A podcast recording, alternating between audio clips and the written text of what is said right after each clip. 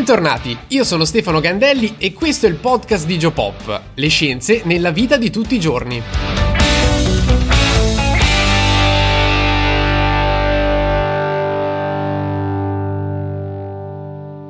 Il terremoto più forte mai registrato ha colpito il Cile nel 1960 ed è stato seguito a pochi minuti di distanza da uno tsunami con onde alte fino a 20 metri che ha causato vittime fino in Giappone. Oggi voglio raccontarvi la storia del terremoto di magnitudo 9.5 di Valdivia e di come una tragedia così grande sia stata in grado di insegnarci tantissimo in materia di prevenzione. Ma andiamo con ordine. La nostra storia inizia il 21 maggio 1960. Siamo in Cile e il paese è a lutto. Un violento terremoto di magnitudo 8.1 infatti ha colpito la città di Concepción, causando 169 vittime e circa 300 sfollati. Quello che la gente non sapeva però è che il peggio doveva ancora arrivare. A meno di 24 ore dalla scossa infatti la terra trema di nuovo. È il 22 maggio e alle 15.11 circa la città di Valdivia, così poi come quasi tutto il Cile occidentale, viene colpito da un terremoto di magnitudo 9.5. È un numero enorme, il più grande mai registrato nella storia. Per avere un confronto, questo sisma è stato circa 4.000 volte più potente di quello dell'Aquila del 2009. Stando ai racconti dell'epoca, quindi comunque prendiamolo un po' con le pinze come dato, si parla di una scossa che è durata circa 10 minuti, che sono interminabili se pensiamo poi alla violenza con cui ha tremato il terreno. Poi inutile dire che un evento del genere non può che portare una distruzione proprio senza precedenti. Moltissimi edifici infatti erano già distrutti e le vittime iniziavano a sommarsi a quelle del terremoto di Concepción. Ma gli abitanti di Valdivia purtroppo dovranno affrontare ancora un'ultima grande catastrofe prima della fine della giornata. Il terremoto infatti dà a sua volta vita a uno tsunami che in pochissimo tempo si abbatte sul paese con onde alte fino a 20 metri. Il maremoto però non colpisce solamente il Cile, si abbatte anche sul Giappone, sulle Filippine e sulle Hawaii. Pensate che la variazione del livello del mare causata dallo tsunami fu registrata anche in Australia, in Inghilterra e perfino in Sudafrica. Proprio per questo motivo è considerato il primo maremoto globale mai registrato. I danni complessivi del terremoto e dello tsunami, stando alle stime ufficiali, furono enormi. Parliamo di 1655 vittime solo in Cile, oltre a 3.000 feriti e 2 milioni di sfollati. Anche dal punto di vista economico ci furono tantissimi danni. Si parla di mezzo miliardo di dollari di allora, che oggi sarebbero più di 5 miliardi di dollari. Ma non solo. Nel resto dei paesi affacciati sul Pacifico il maremoto causò più di 200 vittime e oltre 200 milioni di dollari di danni. Ma cosa ha causato questo terremoto proprio dal punto di vista geologico?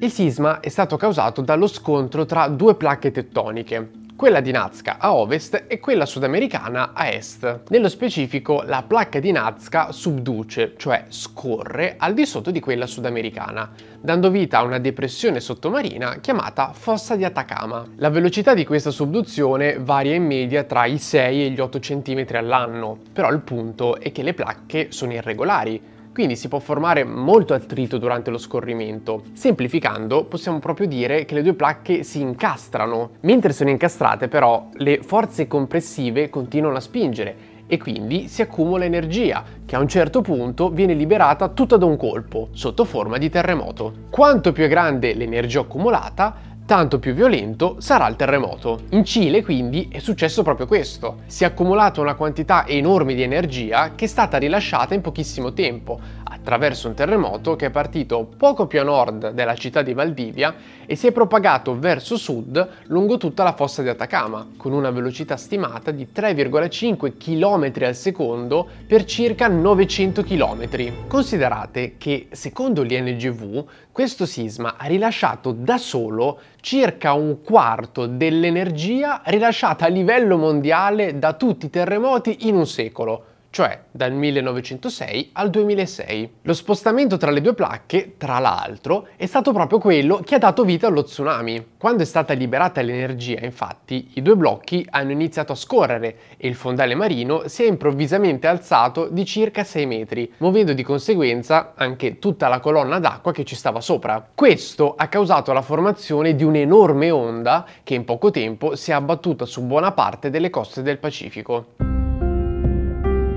Cosa ci ha insegnato questa tragedia? Ci ha insegnato che la prevenzione è fondamentale. Dopo questo evento, infatti, il governo cileno non solo ha rafforzato le campagne di informazione sul rischio sismico tra la popolazione, ma ha anche introdotto proprio delle norme costruttive antisismiche molto più stringenti. Infatti, durante il sisma si stima che siano crollate oltre 200.000 case e questa è una cosa che non dovrebbe mai più ricapitare. Anche per quanto riguarda lo tsunami, se all'epoca ci fosse stato un sistema di allerta adeguato, ci sarebbero state probabilmente molte meno vittime, non solo in Cile, eh, ma anche negli altri paesi che si affacciano sul Pacifico. Dopo questa tragedia, infatti, le Nazioni Unite iniziarono a progettare un sistema di allerta per l'intero Oceano Pacifico, che iniziò ad operare nel 1965 all'osservatorio di Honolulu e che tuttora è ancora in funzione. Concettualmente il suo compito è quello di analizzare i principali terremoti che avvengono nel mondo e diramare poi agli enti locali il possibile rischio tsunami.